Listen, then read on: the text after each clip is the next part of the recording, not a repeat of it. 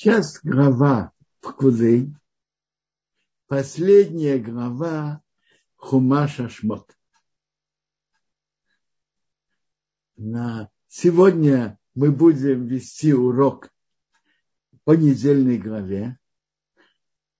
Завтра мы будем говорить про, про события Пури и про Магила, Магилу, Магилат Эстер. Так начинаем о недельной главе. Глава начинается. Это Илев Куды, это пересчет Хамишкан, Мишкана, Мишкану Идус, Мишкана свидетельства, которое было сделано через Мишу. Через руки Тамара, сына. Тут говорится, кто, кто руководил строительством Бацавел, и с ним Ольев, и еще мастера. Нет, прошу прощения, руководители были Бацавел, и Олев. А теперь Моше отдает отчет. Моше отдает отчет на то, что было принято от евреев материалы. Было там 15 материалов. Отчет, что с ними было сделано. О золоте, серебре и меди написано, сколько было. И написано, на что это пошло. Все это высчитывается в кикар. Кикар э, это три, тысячи шекелов мера веса. Тысячи шекелов. Теперь сколько шекел? Есть мнение, 16, что в то время это было 16 грамм, а есть мнение, что это было 14 грамм.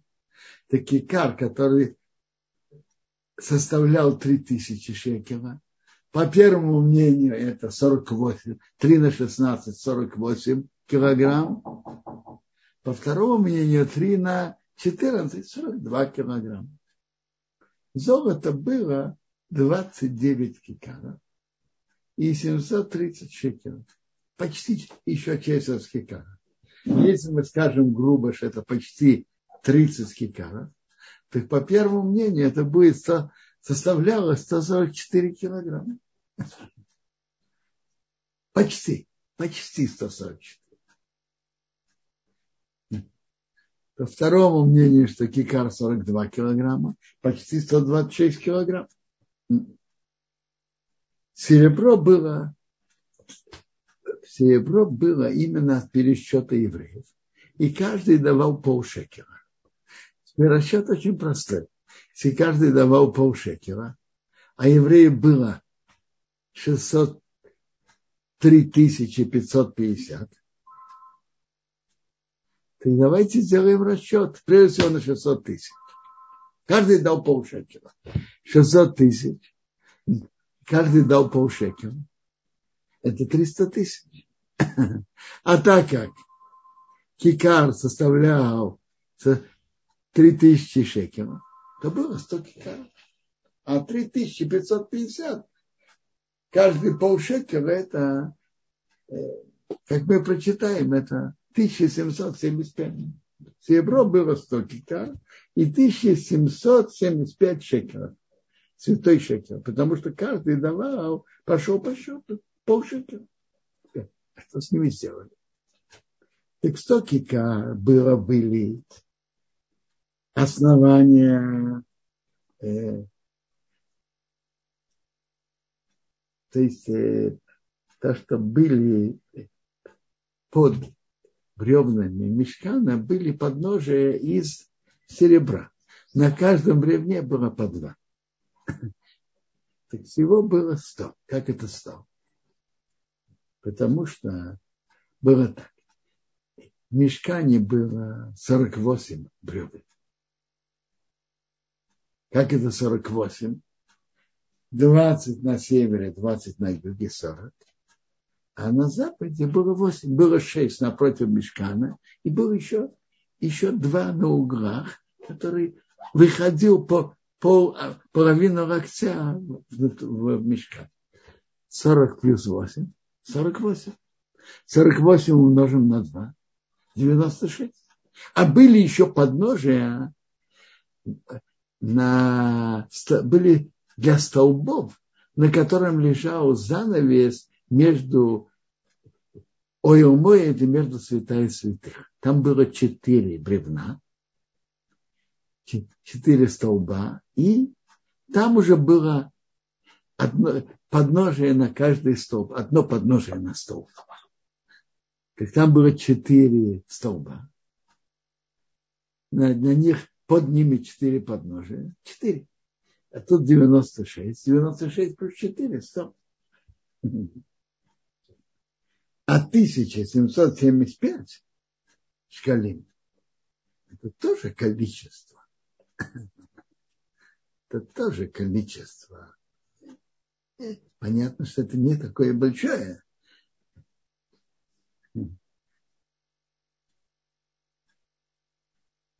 Где-то между 25, по-моему, между 25 и 30 килограмм.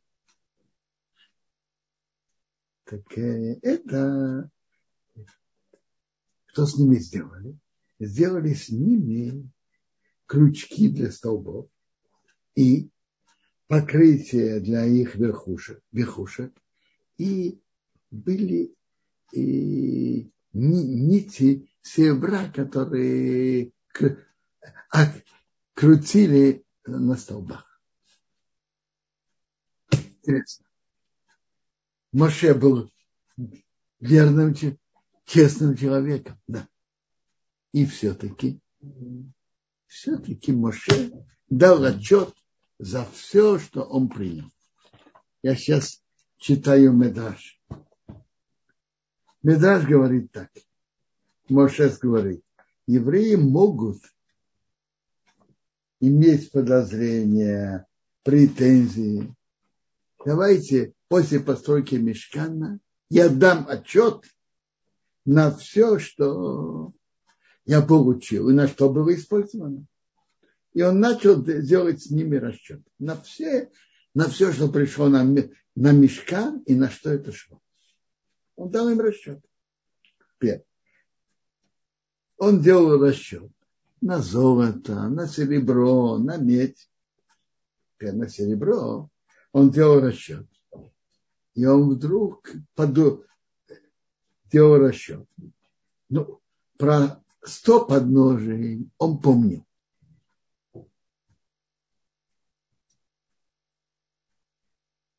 Э, сто подножий он помнил. А, а а что сделали с оставшимся серебром? Так, тут был вопрос на экране у подножия, что было. У мешкана, что было на угловых столбах. Нет никакой разницы между прямыми столбами, те, которые стояли по углам. На, на все столбы мешкана под каждым было по два подножия. И раз всего было 20 плюс 20 плюс 6 плюс 2, 48. Под каждым было два подножия. Нет никакой разницы в этом. А вот столбы, которые стояли между Ойл и Кодыша Кадашин, там стояли четыре, и святая святых, там стояли четыре столба, и там по каждым столбом стояло только одно подножие. Поэтому всего было 96 плюс 400. Так Моше Рабе, Моше считал, и это он помнит хорошо, прекрасно, на что, на что пошли 100 кикаров. На, на каждом, на каждое подножие кикар. А вот что было, что было с остальным серебром? Он забыл. И Моше вдруг почувствовал сейчас насмешники среди евреев скажут, я положил себя в команд начал считать еще раз. Бог осветил его глаза. Он поднял глаза, и он видел крючки для столбов. О! Меньше сказал громким голосом. Э, что это подчеркнуто в напевах Торы. Я уже говорил как-то, что в Торе на, есть напевы. Есть напев. На каждое слово есть написано, какой напев. Так на вот эти тысячи написано такой особый напев, более редкий и более э, э, особый. Я прочитаю, как я читаю. Вес, так я понимаю по словам этого Медраша, что это Миша как бы на это обрадовался, что он нашел, и сказал такой громким голосом. И тут история это с особым напевом.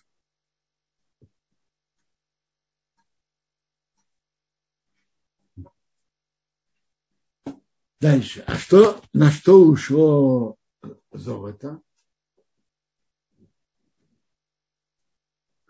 Золото ушло ну, на светильник и на покрытие, на святой ковчег покрытие, крышку ковчега, на... а ковчег был покрыт золотом и изнутри, и снаружи. Стол был покрыт, золотой жертвенник был покрыт. Еще на что было? Э, золото ушло и на одежды первосвященника. На что ушла медь? Медь были подножие столбов у входа в мешкан. Там было пять столбов. Медный жертвенник, медная сетка, все предметы же медного жертвенника, э, подножие столбов двора, подножие э, входа, столбов у входа в двор, все колышки мешкана, колышки и все колышки двора.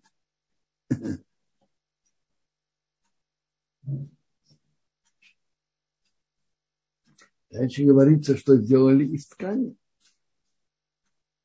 И из ткани голубой шерсти,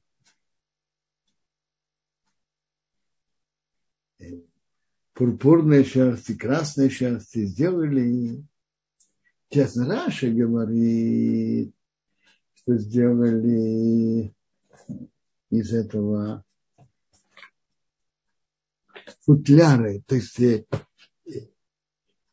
что в это для того, чтобы положить туда предметы, святые предметы мешкана. Э, ковчег, стол, э, золотой жертвенник, светильник. Теперь в нашей главе рассказывается, как сделали эйфод. Эйфод как сделали вот эти камни, которые были на плечах Аарона, как делали Хошин. Так интересная вещь. Как все делали, не пишется. А вот как делали золото, как делали нитки из золота, пишется. Сделали тонкие пластинки и потом резали на нитки. Рамбан обращает внимание, почему об этом сказано особенно. И Рамбан отвечает, потому что, по-видимому, не было принято делать нитки из золота, наподобие, как, как ткут нитки и шерсти из льна. Так кто нам рассказывает, как это сделали? Ой, я забыл продолжить очень важную тему. В том, Шевец говорил, начинается наша глава, как Моше дает отчет.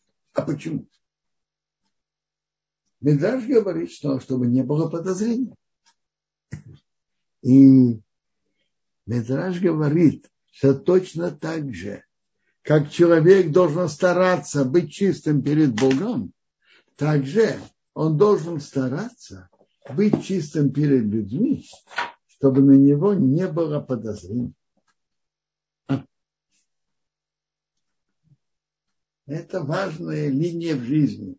Стараться быть чистым перед людьми точно так же, как быть чистым перед Богом. Есть.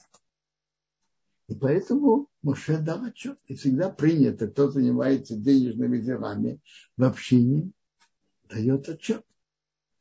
Сколько получили, как, что. Э, есть Мишна в Шкалим. Я же говорил,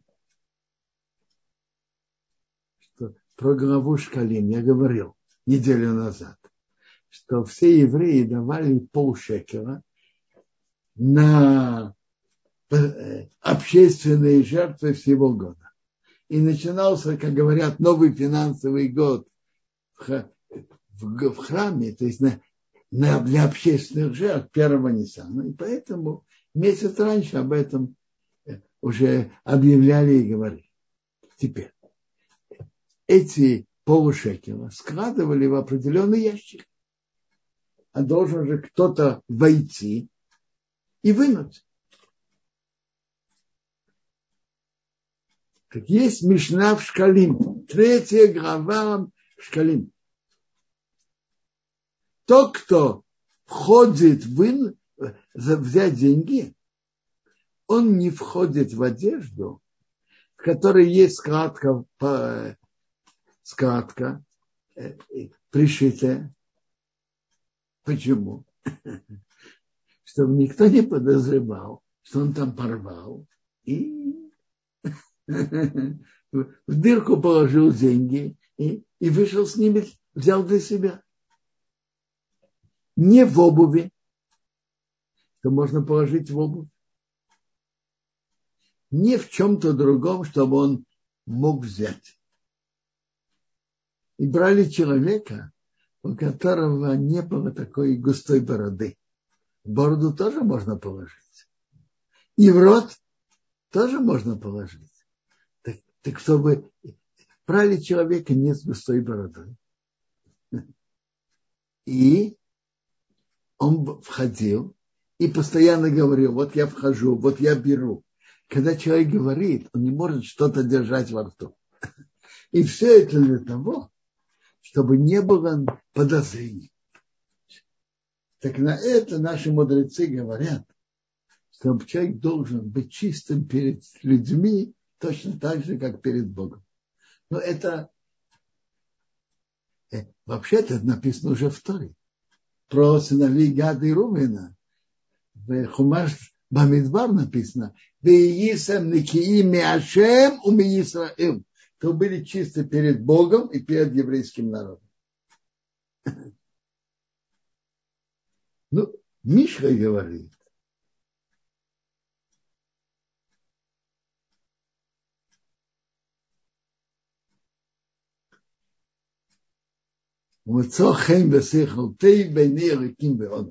Найти симпатию в глазах Бога и человека. Все-таки надо знать порядок. порядок. Если перед всеми человек не может быть, чтобы всем нравился. Перед кем быть чистым? Перед Богом или перед людьми? Так перед Богом раньше. Раньше, чтобы Бог был доволен твоими действиями. Вот и есть люди, которые недовольны, когда человек делает верные действия. Такие люди тоже есть. И прежде всего человек должен быть чистым перед Богом. Но в общем человек должен стараться быть чистым и перед Богом, и перед людьми. Чтобы не было на него никаких подозрений. Метраж говорит, интересно, интересно, что то, что евреи дали приношение на мешкан, это было искупление на то, что они дали золото на золотой телец. Мидраж говорит так.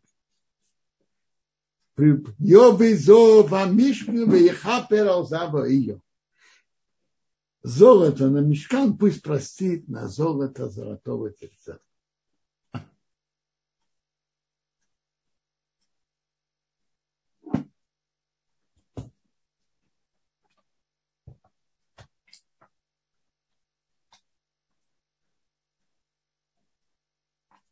Теперь, тут написано дальше, как, как ткали одежды для первосвященника. И рассказывается, я уже упомянул, как э, резали, делали пластинки из золота, и из них резали нитки, чтобы вставлять в шерсть, разные виды шерсти, шерсть разного цвета и лед. И рассказывается, как все это сделали. В главе Тецаве написано указание сделать, а тут написано, как сделал.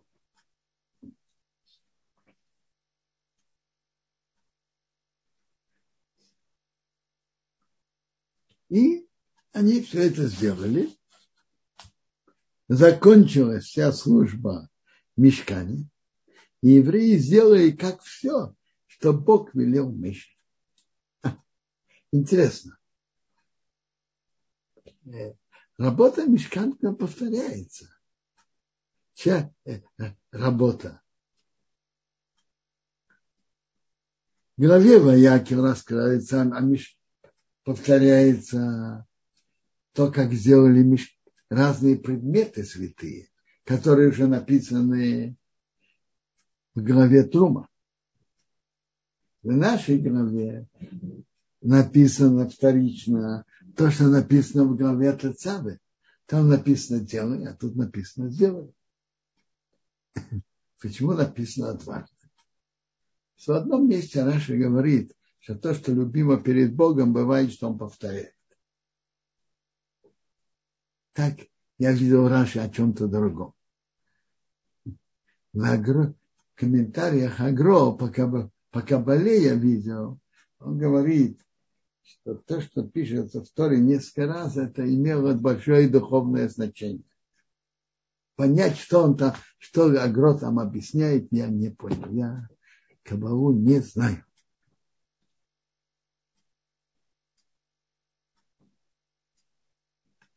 Тут дальше пишется, что весь мешкам принесли к Моше. И перечисляется, что принесли.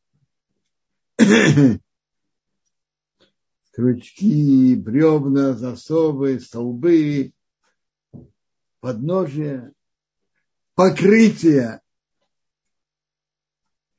Покрытие. Было же несколько покрытий. Было покрытие шкур баранов, покрашенные красным, покрытие шкур так, такого животного тахаш, занавес. Все принесли к Моше. Золотой жертвенник, медный жертвенник, занавески двора, одежды. Моше увидел всю работу. Они сделали, как Бог велел. И Моше дал им браху. Что он сказал? Чтобы шхина при, присутствовала в делах ваших рук. Это то, что мы говорим в Таилим. Бейнея Машем Алакину Алину, Умасы Йодейну Кинено Алину, Умасы Йодейну Киненею. Это из глав, из, из тех глав Таилим, которые Моше говорил. Моше написал. Теперь. Мешкан был построен, был уже сделан раньше, но было указание Бога. Как мы читаем дальше, Бог сказал к Моше, говоря, первый месяц, первый день месяца, то есть первого Ниссана, установи этот мешкан. То есть он был приготовлен раньше приводится, что он был готов 25-го кисвета. И Мидрашим приводит, что Бог сказал, ну, на этот день будет еще другое обновление мешка, объявление, обновление храма времена Хасманеев. А этот храм, чтобы обновили первого Ниссана. Там было очень интересно. Это в главе Тецаве рассказывается, а потом в главе Цав семь дней подряд была подготовка к установке мешкана. Окончательная установка мешкана была назначена Богом на первого Ниссана. А вот было семь дней подготовки к этому. Куаним, Аарона и его сыновей. И Моше эти семь дней устанавливал мешкан и разнимал. Интересно, все приводится про Моше. Медраж говорит, что они привели к Моше, они евреи сделали, но установить они его не могли. Привели к Моше, что это мы просто, просто так мы трудились, а что будет дальше? Мы не можем его установить.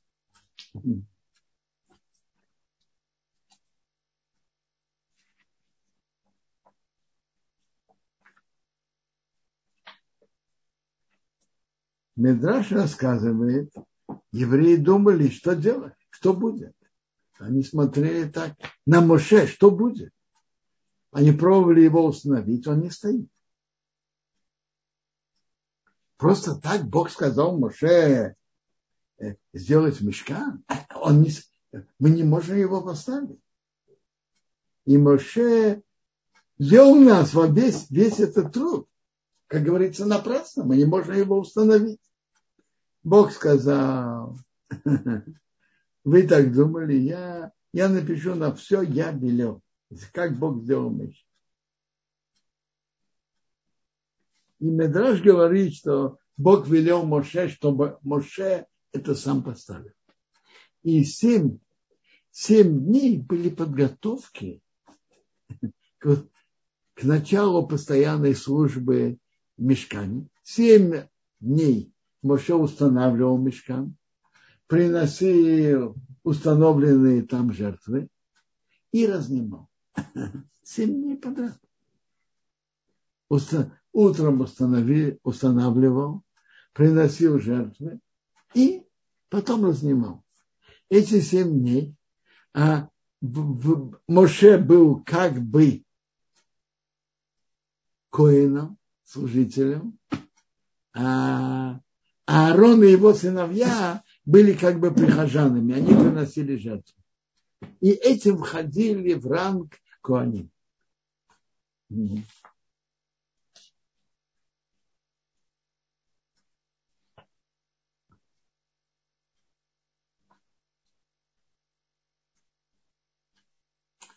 Так Медраж говорит, что они не могли установить. А Моше говорит, а как я установлю? Он говорит, ты делай своими руками. А дальше я, я это сделаю, сказал ему Бог.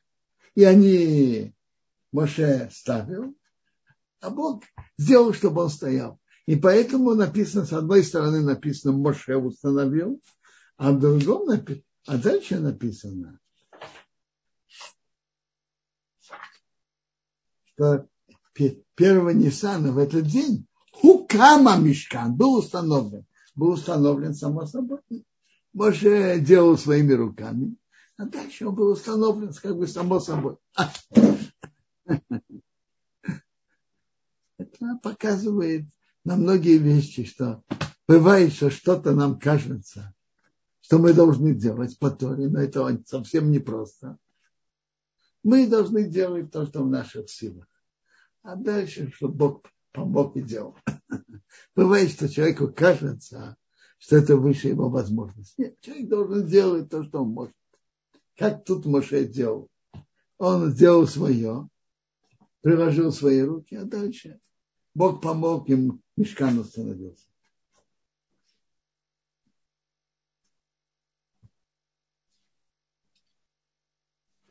Э, интересно чем таки смысл? Смысл того, смотрите, это такая простая работа, устанавливать мешкан и его разнимать, скажите. Легкая работа? Совсем нелегко. Вы знаете, какого размера был каждый стол? Каждое плевно мешкана сколько было? 10 локтей высота, полтора локтя ширина и локоть толщина. Сколько каждый локоть был по объему? Простой расчет. Полтора на один на десять.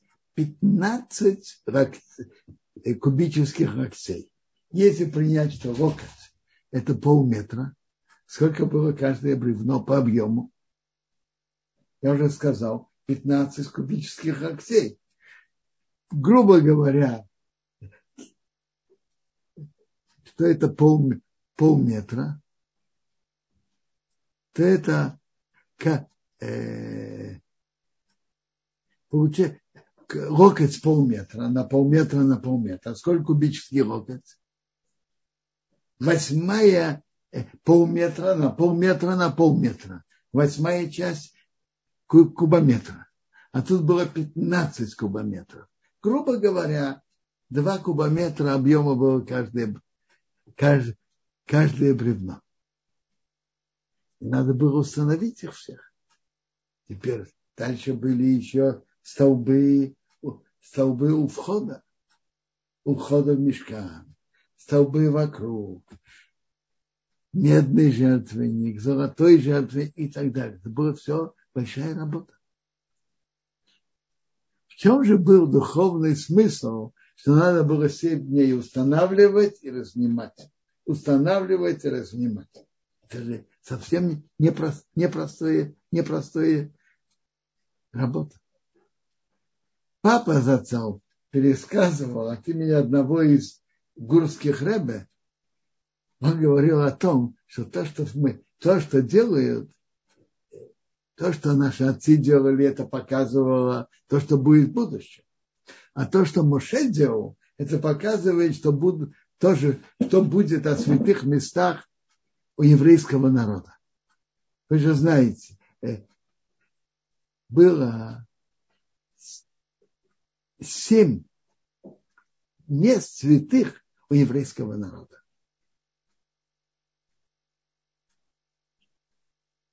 И давайте посчитаем. В пустыне. Раз. Затем в Гилгале. Стояло 14 лет. В Шиле.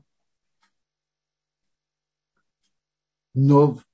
В Нове было, пока Нов был разрушен. Шиле был разрушен филистимлянами. Потом Нов был и был разрушен. Потом был в Гивоне. Стоял Мешкан. Значит, Мешкан стоял пустыне, в Гилгале, потом он стоял в Шило долгое время, 369 лет, потом он стоял в Нов и стоял в Гибоне. Пять. Первый храм шесть, второй храм семь. Было семь временных мест, где присутствовал, присутствовала шхина Бога. Семь временных мест, которые были установлены и потом разрушены. Соответственно, этому семь дней Моше устанавливал и семь дней разнимал. Приносил жертвы и разнимал. Соответственно, этим семи святым местам, которые будут. А затем первого Ниссана он установил, он уже стоял постоянно, в какой-то мере постоянно. Это, соответственно, храму, который, третьему храму, который еще будет построен, присутствует, там будет Мешкан – это место, где будет присутствовать, будет видна близость Бога, присутствие Бога. Планы третьего храма уже написаны в видениях пророка Ихеска, начиная с 40, 40 главы и дальше. Надо это еще прочитать и понять. Интересно, хотя пророк Ехеску видел это, это видение, короткое время после разрушения первого храма. Но второй храм взяли какие-то части из видения Ехальского, но не все. А все будут в третьем храме, который будет с Божьей помощью построен. Э, кажется, очень интересный пшат от Рэба из год что семь дней, что устанавливали и разнимали, соответствовали семи местам святым, которых было присутствие Бога, присутствие Бога особенное. И потом а, они были разрушены. А потом первого Ниссана уже установили и стояло уже э, какое-то долгое время. Постоянно. Соответствует третьему храму, будет стоять постоянно. Хотел бы остановиться на интересном вопросе. На интересном вопросе. Когда мы читаем про установку мешкана,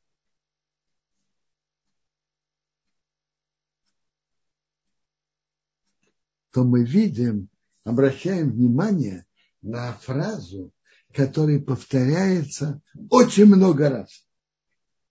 Я пересчитывал, мне кажется, 17 раз точно. Может быть и больше. Там еще два раза есть. Как, какая фраза? Кашер циву ашем эсмейша. Как Бог велел Моише. Вот я, например, читаю. Было указание Бога к Моше, чтобы он установил. И по... О, вот тут написано в первом предложении первого дня, первого месяца в Нисане, таким установил.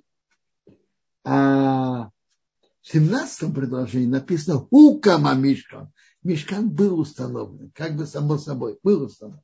Я вам сказал, Медраж говорит, Маша говорит, как я это сделал? Ты делай своими руками то, что ты можешь, а, а я помогу, он будет установлен. Теперь так. 16 предложении я читаю. Было указание Моше, что делать. Моше сделал, как все, что Бог ему велел, так он сделал. Дальше написано, он установил. И написано, заканчивается в 19 предложении, как Бог велел Моше. Он установил мешкан, подножие, бревна, засовы, столбы, распростер палатку, покрытие палатки, как Бог велел Моше. Вложил свидетельство в ковчег, э, положил крышку и принес мешкан, поставил э, занавеску.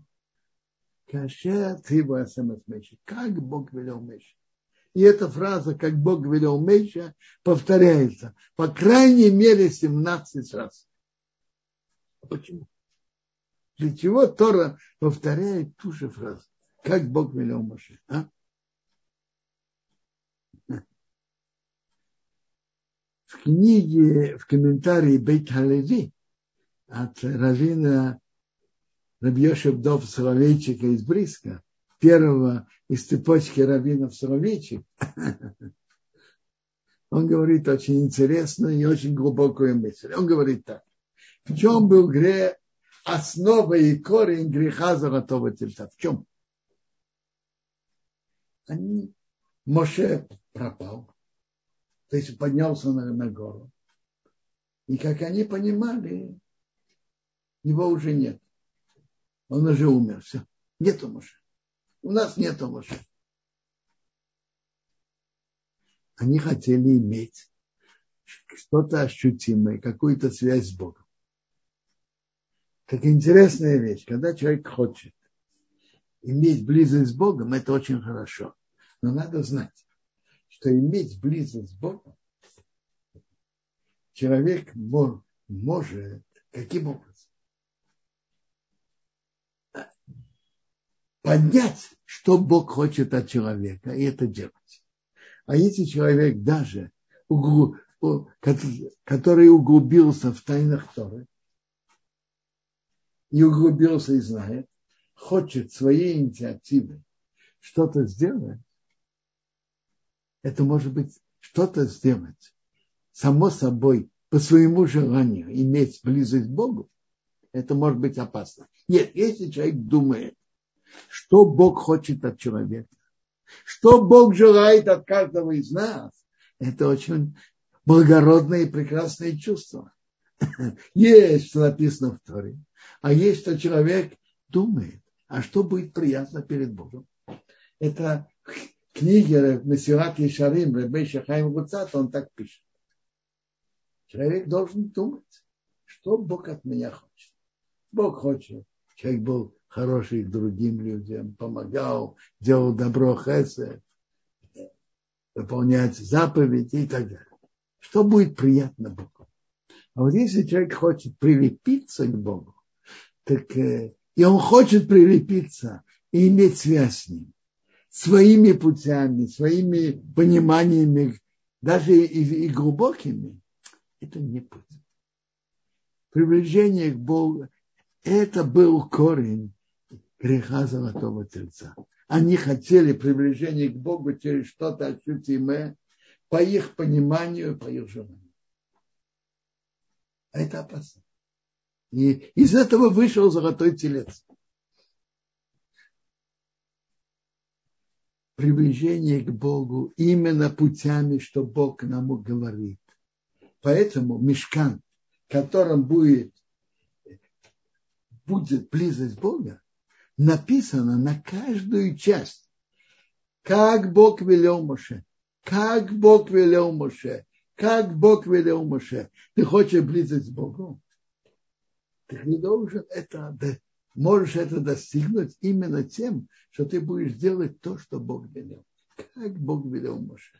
И поэтому в мешкане, где есть присутствие Бога, написано, что они, что они сделали, эта фраза повторяется много раз. По крайней мере, 17 раз я насчитал. Как Бог велел Моше. Именно, именно так человек может получить близость с Богом. Дай Бог, что мы это заслужили. Ну, если есть вопросы, пожалуйста. Э, Квадарав, есть вопрос от Ашера, он э, спрашивает, говорит так, написано собрали и осталось.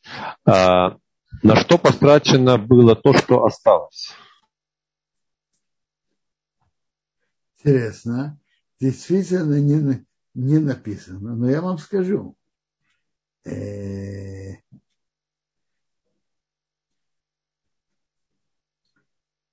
были... Смотрите, насчет шкалин в Мишне написано, что делали шкалин с прошлого года, какие жертвы из них приносили. Но тут спрашивается насчет приношений на мешкан. Я так и не видел, что, что из них делали. Может быть, оставили, что если что-нибудь испортится из построенного мешкана, что можно было дополнить того, что осталось. Может быть, я не знаю. Я не встретил, что говорят об этом. Не встретил. А, друзья, пожалуйста, мы ждем ваши вопросы. Можно поднимать руку, можно писать, можно в Ютубе, можно здесь в Зуме. Пожалуйста, мы ждем ваши вопросы. А, Кодорав, а что, что, что, что, что мы можем выучить из э, того, что как бы мешкан поднялся сам, да, вот для нашей, для нашей жизни каждого из нас. Смотрите, я вам скажу, я понимаю очень, очень просто, как я уже сказал, что есть какие-то действия в жизни, которые человек должен сделать. И некоторые из действий, которые, которые мы понимаем, что по Торе надо это делать и осуществить, кажутся нам совершенно нереальными и непрактичными. Возьмем простой пример. Еврей, который жил в Советском Союзе 80-70 лет назад, никто не думал, что железный занавес упадет. А если упадет, иди знай когда. А тут надо э, соблюдать шаббат, соблюдать другие законы, соблюдать кашрут, найти, неве, найти невесту, чтобы тоже была готова к этому. Все это кажется совершенно нереальным, не из этого мира. Человек должен, что, что, что Медраж нам рассказывает, ты делай своими руками.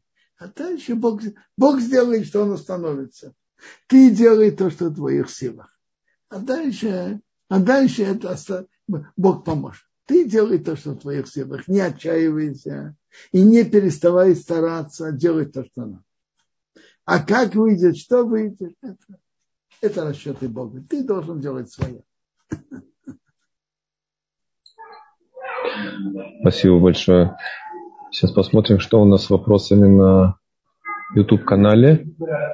А, так, благодарности, друзья. Что-то я вижу сегодня почему-то нет вопросов. Хотелось бы более живого участия вашего. А вот есть вопрос, я смотрю. Илья спрашивает. Так, большой вопрос. Я сейчас постараюсь его сократить.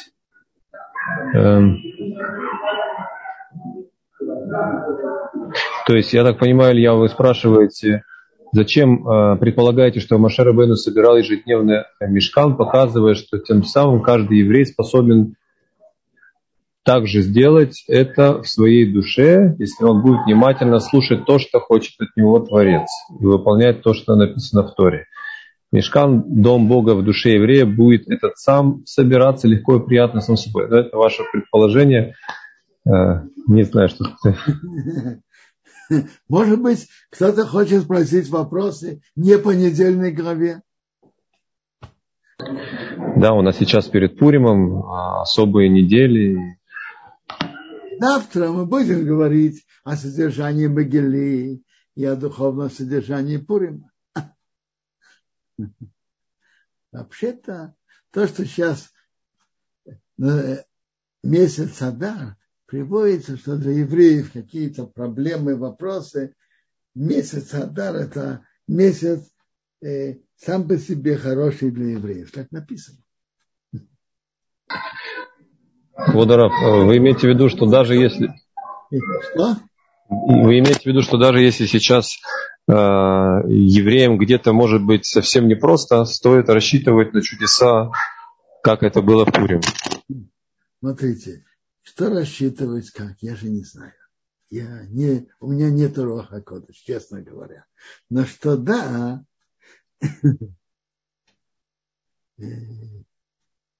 что да, какими словами рекомендовали молиться за Украину, молиться своими словами можно, чтобы Бог помог всем, чтобы люди не страдали, чтобы Бог помог евреям, и, и чтобы люди не было проливания крови, чтобы люди не страдали.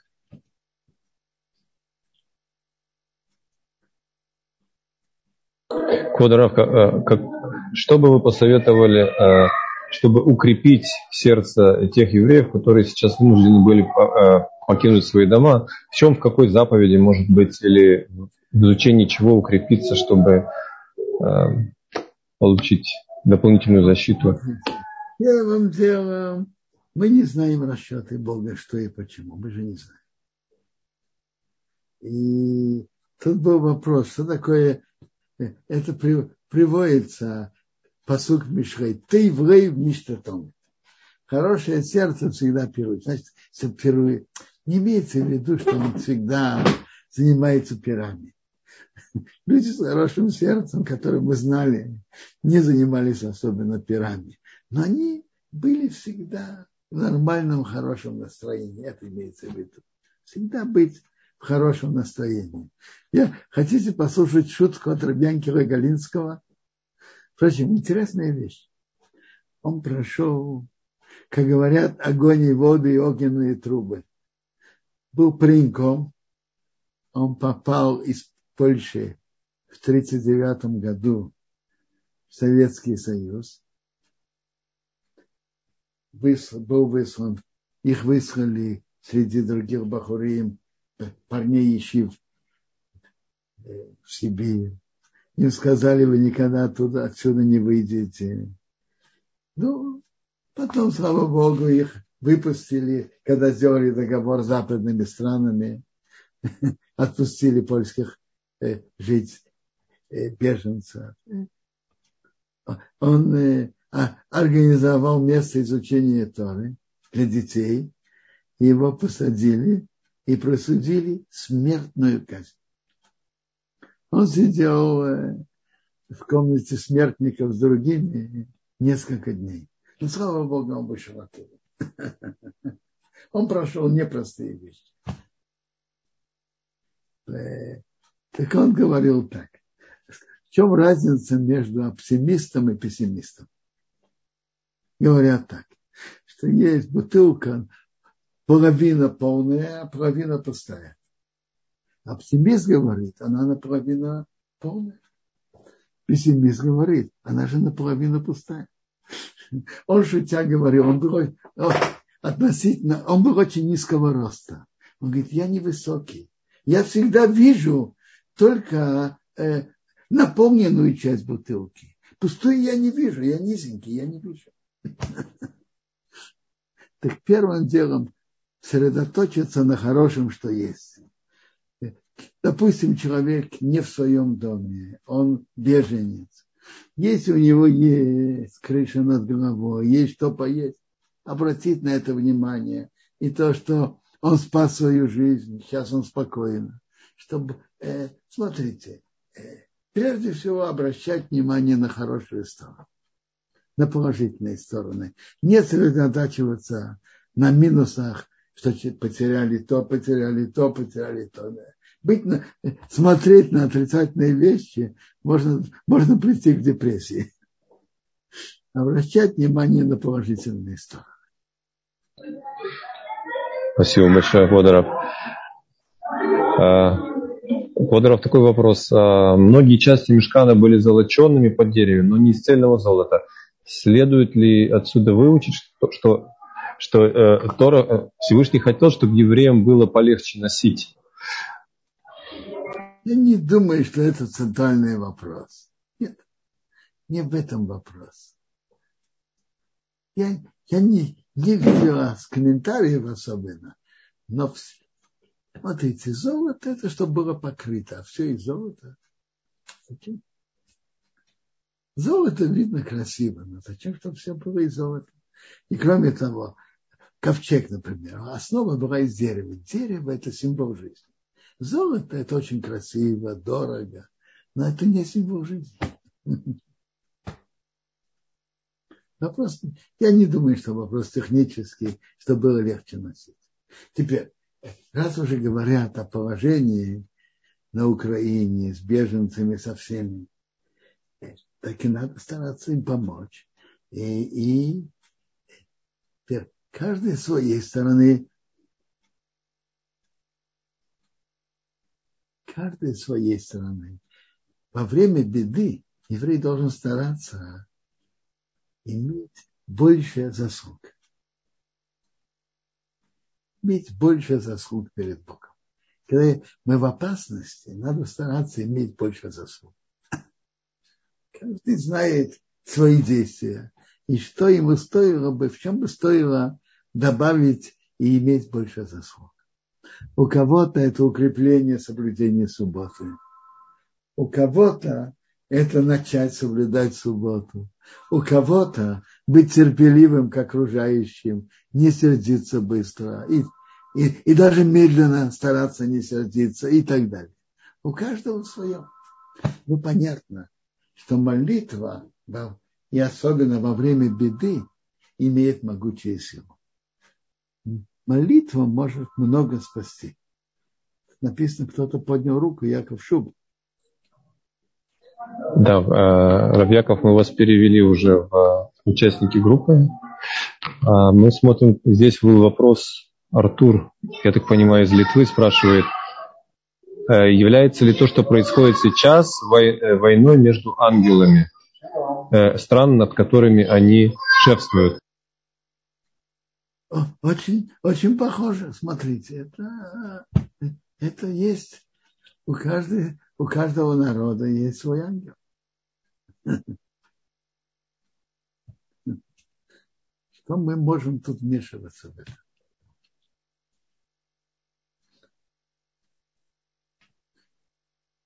Есть еще вопросы? Да, я вижу поднятая рука. Ора, пожалуйста, мы включаем вам звук. Здравствуйте, спасибо большое, Кавутрав. А вот что делать сейчас в России, например, евреям? Э, там очень порядочные люди призвали там к открытому неповиновению и, значит, ну то есть, что это сейчас невозможно стоять как бы на стороне агрессора. И то, как вот евреям в этой ситуации? Это не, не путь для еврейского народа. Всегда, э, всегда иметь лояльность э, к той стране, которая там. Иметь лояльность к стране, которая там. Мы не имеем права и привилегии делать такие вещи и этим ставить в опасность э, себя и других евреев. Спасибо. В Ермия, у пророка Ермияу написано, ищите мира и благополучия той страны, в которой вы находитесь. С ее благополучием будет у вас благополучие. Аминь. Но если человек ассимилированный полностью и как бы ассоциирует себя с, э, с окружающей как бы как, как правило, такой человек не всегда у меня спрашивает, что делать. Спасибо. Что делать по Торе? Так в чем тут вопрос? Ну, понятно. Спасибо. Спасибо большое. А, Квадарав, спасибо за замечательный урок. Я вижу много благодарности у нас здесь и в чате Ютуба, и э, огромное спасибо. И надеюсь, что завтра удостоюсь помочь вам провести еще пятничный урок. А пока что Мирим мы будем постепенно передавать вам и Равьякову э, все функции для проведения урока. Э, Да-да. Дорогой Даниил, я рад, что вы как-то находитесь в безопасном месте, и вы можете дальше продолжать проводить урок. И вся одесская община, чтобы Бог ей помог дальше. Дальше А- уметь функционировать, учиться.